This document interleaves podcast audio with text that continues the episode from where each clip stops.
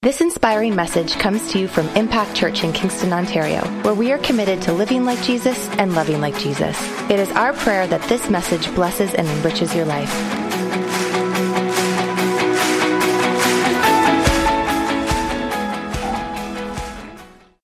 We are excited to start a brand new series for the month of November called The Kingdom.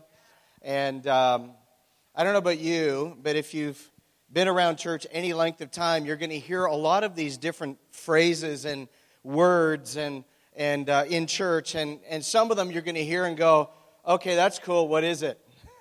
And then, and then another Sunday you're going to come and go, well, that's really cool. What is it? And so the kingdom is a, uh, a word or a phrase that is used multiple times through Scripture. It's talked about as the kingdom of God, it's talked about as the kingdom of heaven. Um, Jesus references it so many times. And so I don't know about you, but every once in a while, when I look at Scripture and I, I look at what Jesus talks about, I think, I think every once in a while we need to just take a pause and place a serious emphasis on something that Jesus places a very serious emphasis on in Scripture. Is that okay? So, for the next four weeks, we're going to just dive into this thought called the kingdom. In one of the most famous sermons Jesus ever did, called the Sermon on the Mount, um, which is Matthew 5, 6, and 7. In the middle there, in Matthew chapter 6, uh, there's a powerful reference to the kingdom that I, I just want to share with you. I'm actually going to share it in a couple of different versions of the Bible, and then we're going to jump right in. Matthew 6:33 for you. Maybe you've heard this verse before, maybe you've never heard this verse before, but I'm going to just start with the very first part. And it says this, but seek first, say first, the kingdom of God and his righteousness. So you look at some other versions here. I love how it kind of maps it out and fleshes it out. It says this it says, But more than anything else, put God's work first and do what He wants. Is that good or what? All right. Phillips translation says, Set your heart on the kingdom and His goodness. I love, there's this one verse, I believe it's in 1 Peter, and it talks about um, it is the goodness of God that leads men to repentance. It's the goodness of God. Can I say to you this morning that part of the kingdom story most of the kingdom story is the fact that God is so good that He made a way for you even when you had no ability in yourself to make a way. And He paved the way. Another version says, Make your top priority God's kingdom and His way of life. So I don't know about you, but whenever I, I'm a fairly simple guy, I like to just get some basic thoughts out of the way so that I can build upon that and understand fully what this is all about. If we're talking about this idea of seeking first the kingdom of God, it kind of leads us to a very basic question What in the world is the kingdom then? We got to define it. We have to understand it because if not, we'll just talk about it. We're going to just sing songs about it and we can pray about it and we can come into church and pick up all the Christian lingo and start to talk about it. But if we don't understand what it is, we won't live it out. So, what I wanted to start with very simply this morning, as we start this series called The Kingdom, is some basic thoughts around what the kingdom is. Are you ready? So, what is it? It is the rule and reign of Jesus on the earth. How many want to see that? All five of you. Maybe six, because there was one that was like, I'll just do the one hand.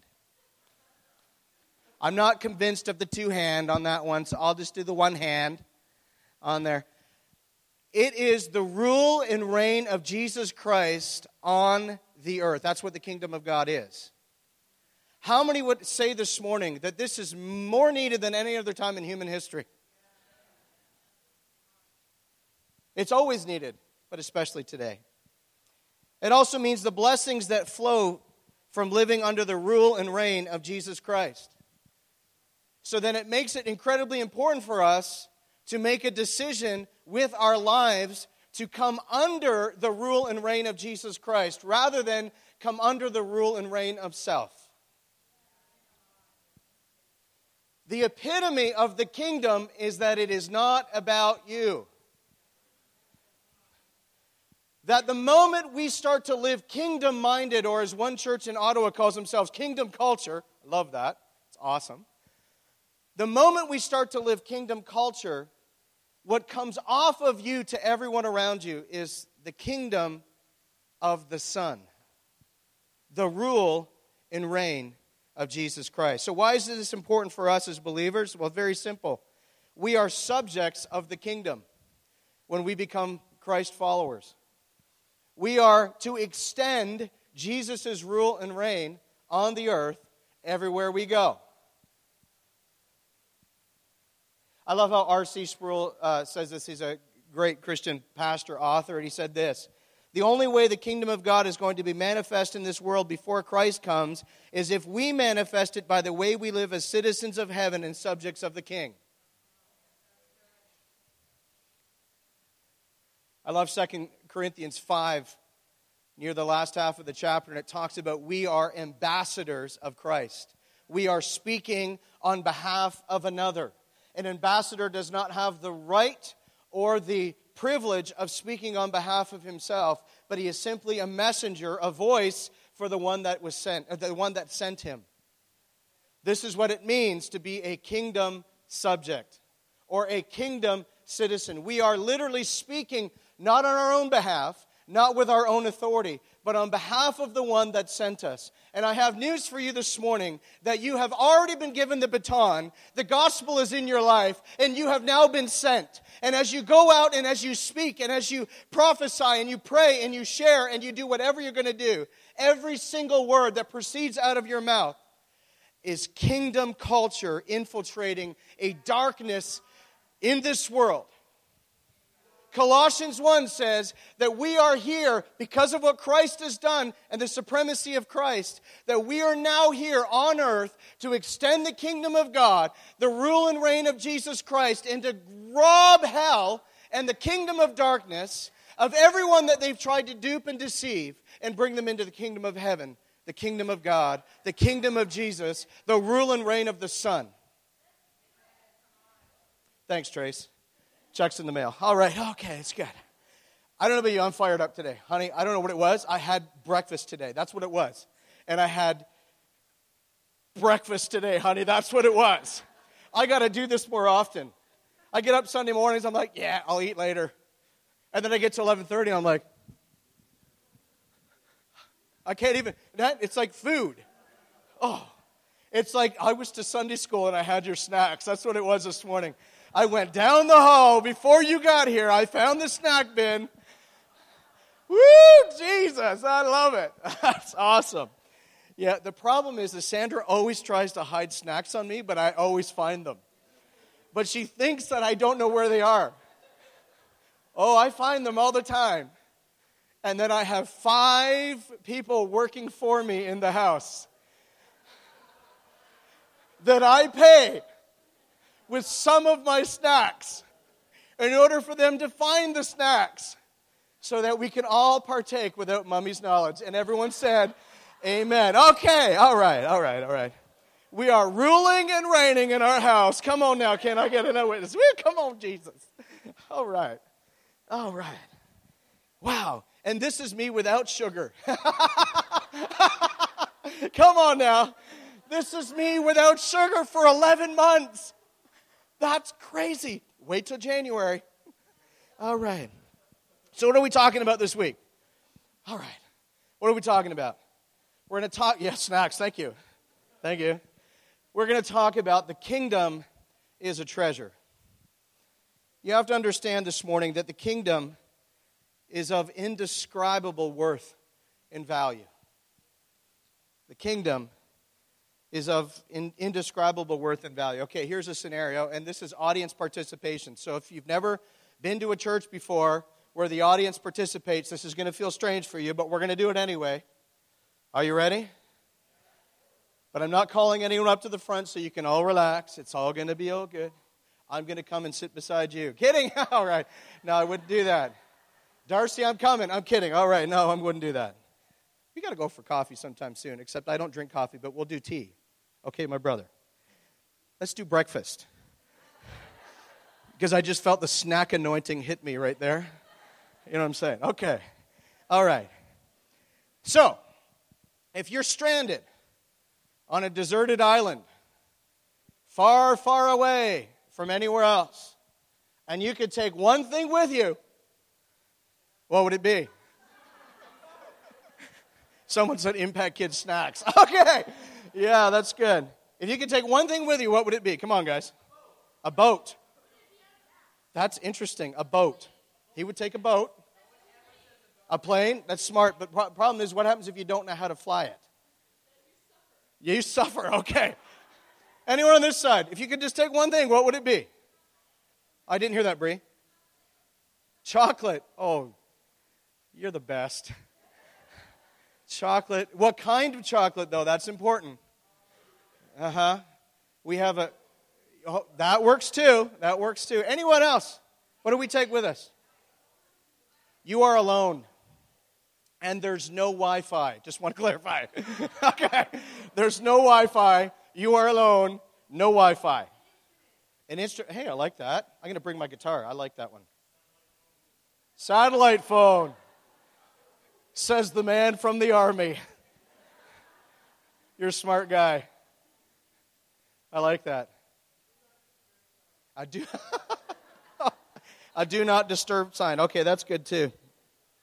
I have a question for you. Think about that one thing that you would take and ask yourself a very simple question Why are you choosing that, and not something else? Why did you think of that? Why did you land there? Why didn't you think of something else? What about that item that is more valuable to you than something else? A number of years ago, over 150 years ago to be exact, there was a, uh, a phenomenon that happened out in California called the California Gold Rush. And I'm just going to throw up a picture up there so you can see it. This is actually footage from the uh, History Channel of the California Gold Rush. And what was interesting about this uh, time was it started in 1848, and what became most famous was 1849, hence the San Francisco 49ers for all you, uh, your football fans. Is in 1848, there was a man by the name of James Marshall that found his way out to California into a little town called Coloma, California. And then for the next seven years, over 300,000 people made their way to California from all parts unknown mostly from the east, some from the south, some actually even from Canada, interestingly enough. And they literally sold every single thing that they owned to go to California in hopes that they would strike it rich. They risked everything for the possibility of a great reward. I hear those stories, and, and to be honest with you, part of it's kind of like really wow. Like, wow, it's amazing that they would have done all of that just for the possibility of striking rich. There was no guarantee that would find anything, but for the possibility of striking rich, they sold everything that they have and they went all the way to California, a place that they didn't know.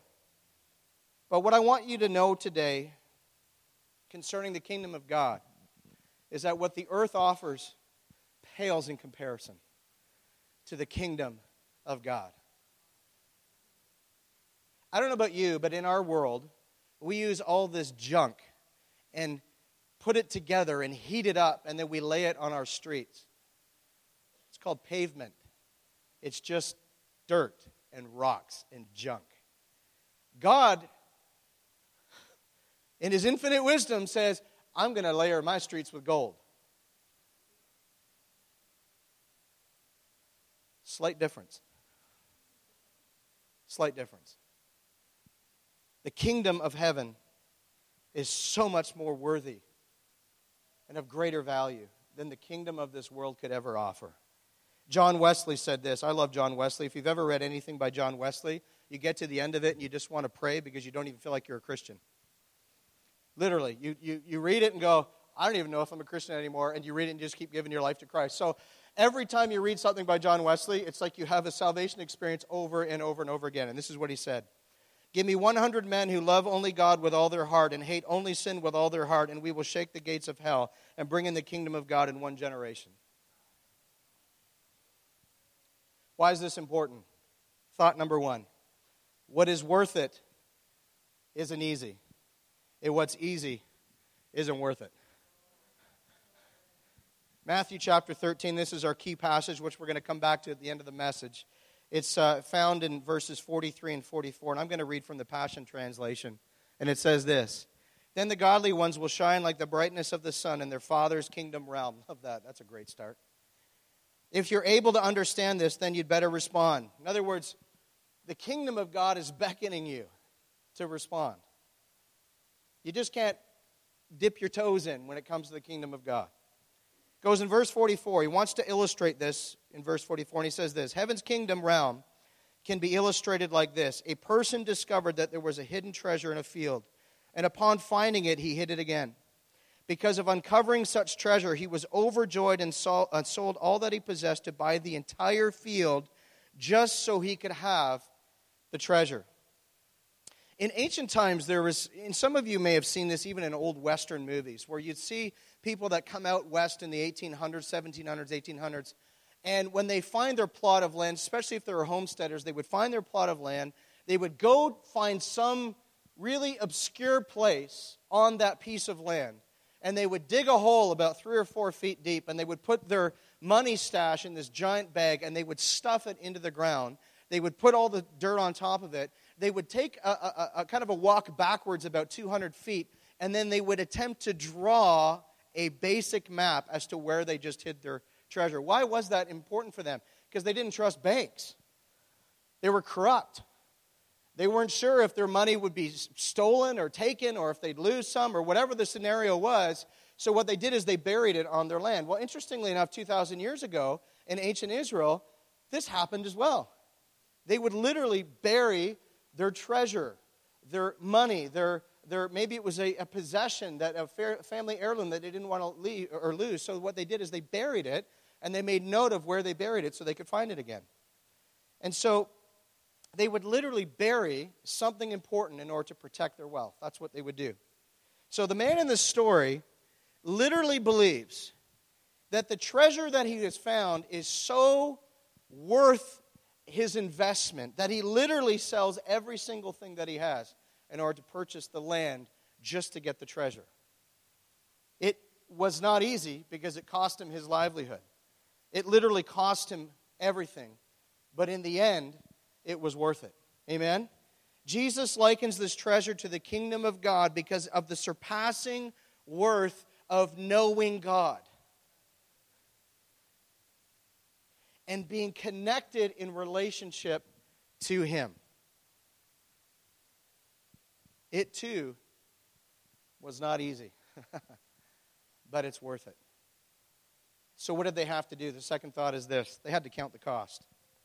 I'm going to read a passage in Luke chapter 14. It says this Suppose one of you wants to build a tower. Won't you first sit down and estimate the cost to see if you have enough money to complete it? For if you lay the foundation and are not able to finish it, everyone who sees it will ridicule you, saying, This person began to build and wasn't able to finish. Or suppose a king is about to go to war against another king. Won't he first sit down and consider whether he's able with 10,000 men to oppose the one coming against him with 20,000? Verse 32 If he is not able, he will send a delegation while the other is still a long way off and will ask for terms of peace. In the same way, those, who, uh, those of you who do not give up everything you have cannot be my disciples. Interesting here, there's two stories, but mo- both of them make a very, very clear, very clear point. And it's simply this when you come into the kingdom, you have to count the cost. You have to understand what that cost is. If you're going to commit to something, it's important to know if you have what it takes to follow through. How many have ever heard this phrase that salvation in Jesus is free? How many know theologically that's accurate, correct? But to live for Jesus, to live in the kingdom of God, to allow the rule and reign of Jesus the Son in your life means it's going to cost you big. It got quiet. What's it going to cost you? Well, I'm going to tell you what it's cost me. Maybe this maybe you'll relate to it. It's cost me certain friends. It's cost me certain people in my life because they weren't going where I was going, and you could only you can only drag people so long before they don't want to be dragged anymore, right? It's cost me hobbies. Man, I'd love to still go out and play hockey five times a week like I used to do. I don't do that anymore. I gave it up. That doesn't mean I still can't play hockey. Doesn't mean I can't do this, that, and the other thing. But it means that my priorities are completely different than they were when I was 18. When I was 18, it was just all about me. What did I want to do? How I want to do it? How often I want to do it? And how much fun I was having while I was doing it. And that was all that it was about. I'm going to go one step further. It's going to cost you your finances. Right? It's going to cost your status with certain people. It's going to cost a lot. But to be a part of God's kingdom is actually the moment where you discover true life. Everything else is just fluff. It is. The kingdom is all that matters. So, gets me to point three. The kingdom life, or kingdom culture, you can say it, is sacrificial in nature. Luke 14, verses 25 to 27 says, Large crowds were traveling with Jesus and turning to them, and he said, If anyone comes to me and does not hate his father, his mother, his wife and children, brothers and sisters, yet even their own life, such a person cannot be my disciple. And whoever does not carry their cross and follow me cannot be my disciple. I don't know about you, but those are those verses that you read when you want to be encouraged. You know, Lord, I just want to I just want to feel encouraged today hate everything but me. Really? Somehow that doesn't line up with my theology, Lord. I, I, shouldn't we love all those people? Yes. But I want my love flowing through you, not yours. Because your love is limited. Your love can't heal and make someone whole. My love can. So I do want to use you to love those people, but not as you, but as a true Christ follower who's living the kingdom culture. Because it's in that place people are healed and made whole. Amen? There's a cost to following Jesus. But I'm going to tell you something that I learned over 20 years ago. The cost to not following him is far greater because it's eternal.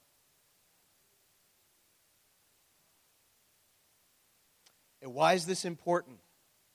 because eternity lasts a really long time.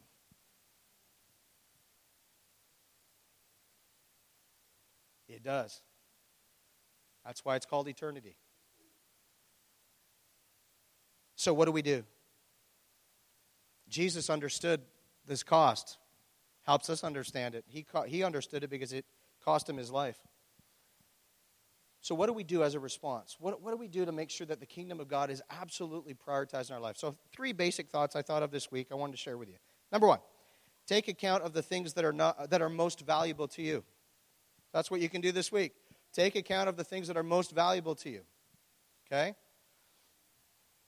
Just as a heads up for those that are on Instagram or, or Twitter that are following uh, our church, you're going to see every single day during this entire series a reflection on the kingdom that we want you to think about and pray about.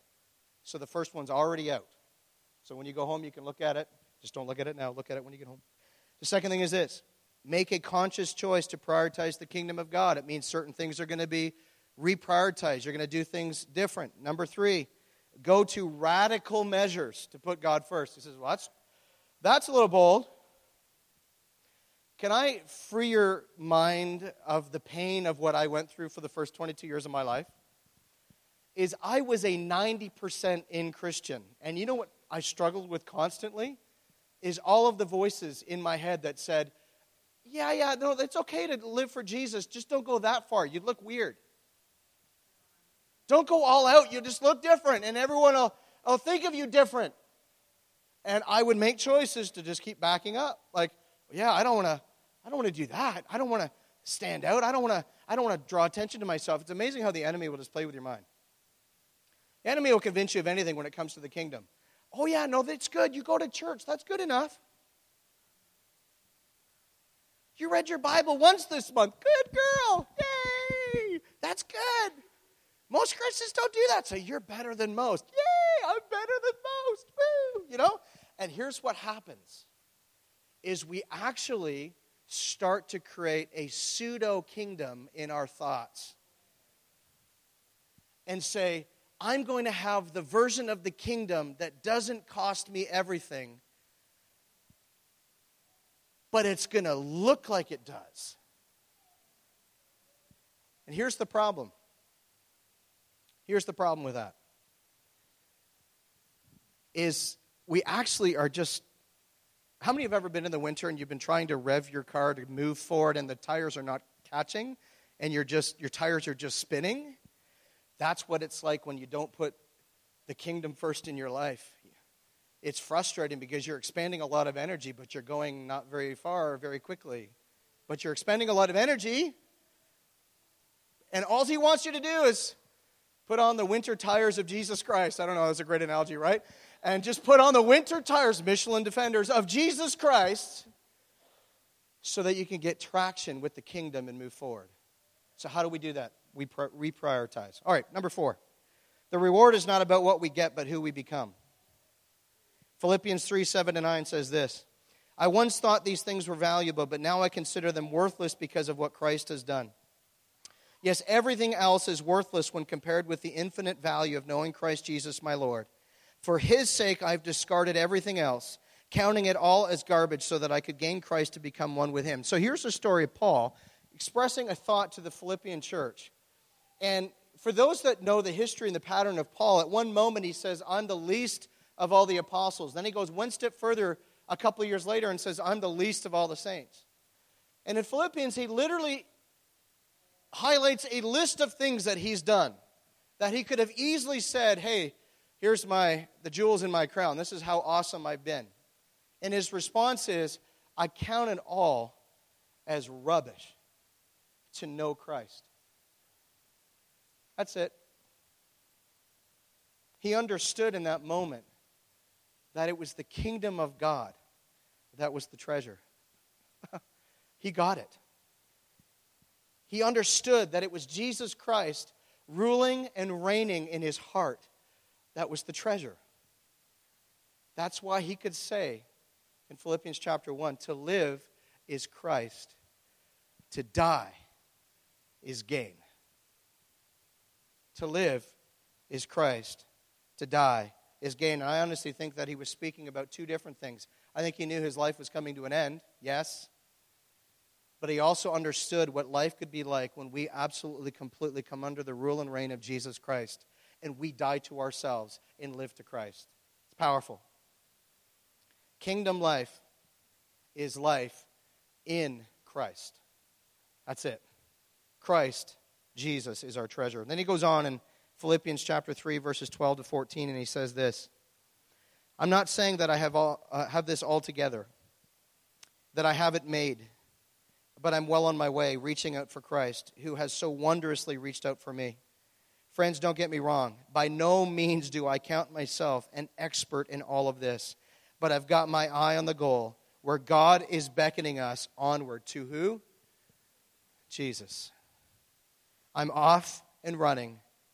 I'm not turning back. Paul understood a very simple thought Jesus was the prize, Jesus was the goal. Jesus is the high call. Simple as that. Fifth thought in this a treasure worth sharing, or a treasure worthy of sharing. Cornel West, an author, said this If the kingdom of God is in you, you should leave a little bit of heaven wherever you go. I love that. We live in a day and age where our culture tells us once you find a treasure, hide it bury it, keep it to yourself. And Jesus goes, if you find something, give it away. Give it away, give it away, give it away. Just keep giving it away. Take a little bit more of my love and give it away. Take a little bit more of my forgiveness and give it away. Take a little bit more of my mercy and give it away. Take a little bit more of my truth and give it away. Take a little bit more and give it away. Because that's the heart of God for us. Accumulation is worthless because it's the kingdom of self. but sacrifice in the pursuit of God is worth it because it's the kingdom of God. It's the kingdom of God's definition, it's the principles, it's everything. How many have ever heard this thought that, you know, we're supposed to find meaning in life? Supposed to find a purpose in life, right? And I don't think that's wrong. Actually, I think it's good. But the problem is, is we're often looking inward instead of to Christ, who separates us from the things of the world and positions us within his purpose, which is to do what? To rule and reign on the earth as little Christs, little Christians everywhere we go. That is the heart of God. For you, it's the heart of God for this house, it's the heart of God for everything.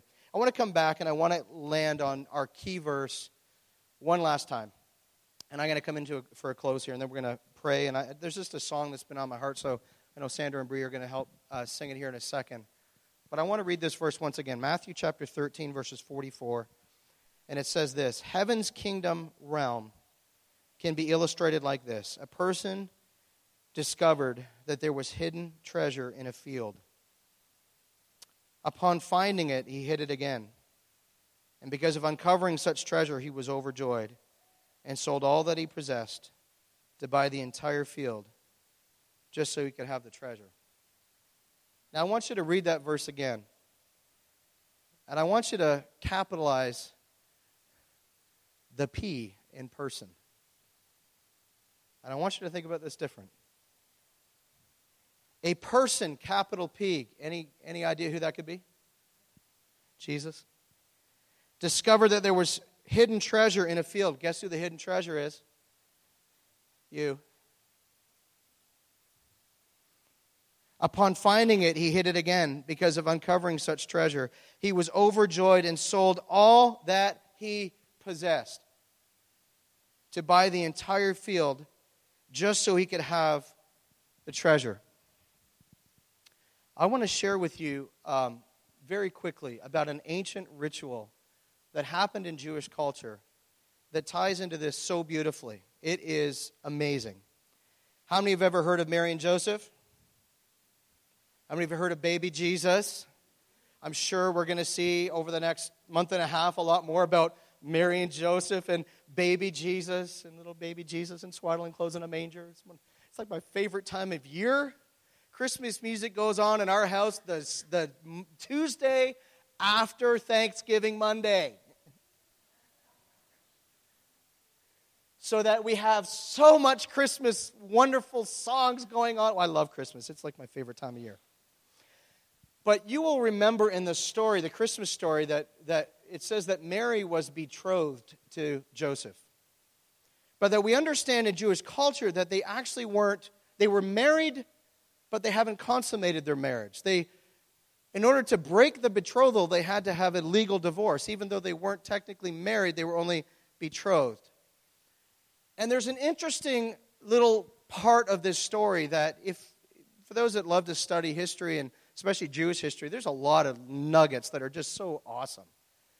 But there's something in Jewish tradition called a bride price. And what it is, is back in those days, a daughter um, worked hard within her father's house, within her father's business.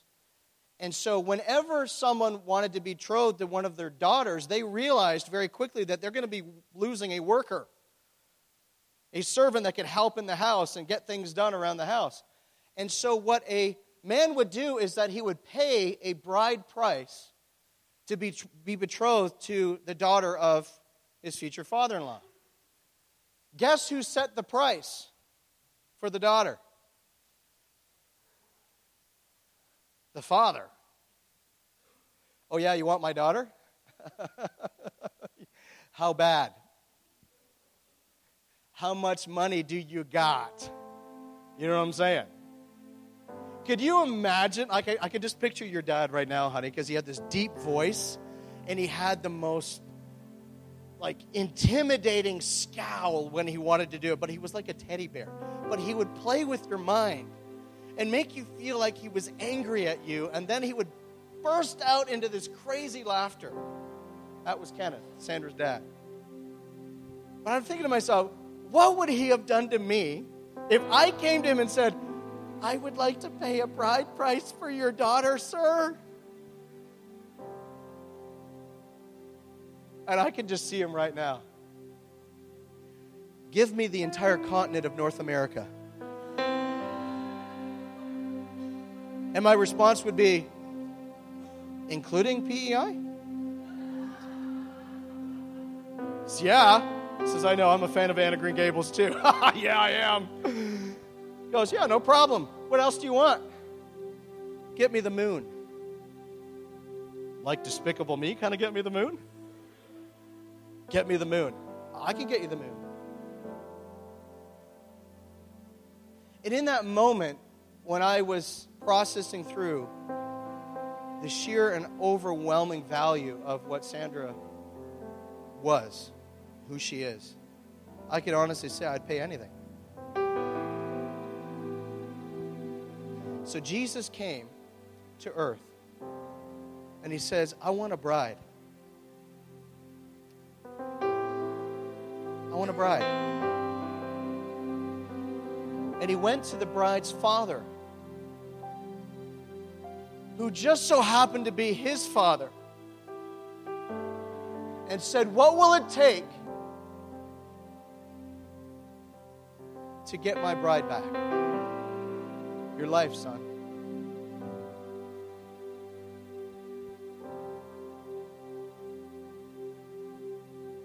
My life for all of theirs? Yep. Everyone who's ever lived and anyone who's will ever live in the future? Yep. Are you willing to pay that price? He said, Father, yes, I am. Do you want to know why he could do that? Because you were his treasure.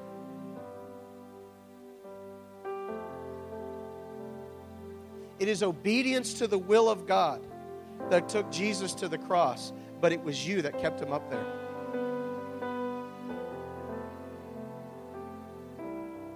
There is nothing that he would not do and has already done to purchase the field because you were his treasure. And he wanted you so bad. And the response that we give to him is simply a response that says, Wow, God, you're awesome. What can I do for you? And he says, Deny yourself, take up your cross,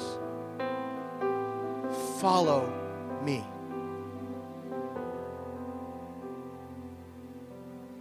There's a second part of this story in Jewish tradition that goes one step further, and it's not just the bride price, but he now has to pay a dowry. This is going to sound really morbid, but he pays the dowry so that in case he dies during the betrothal period, that girl has some sort of support and the father has some sort of support for her.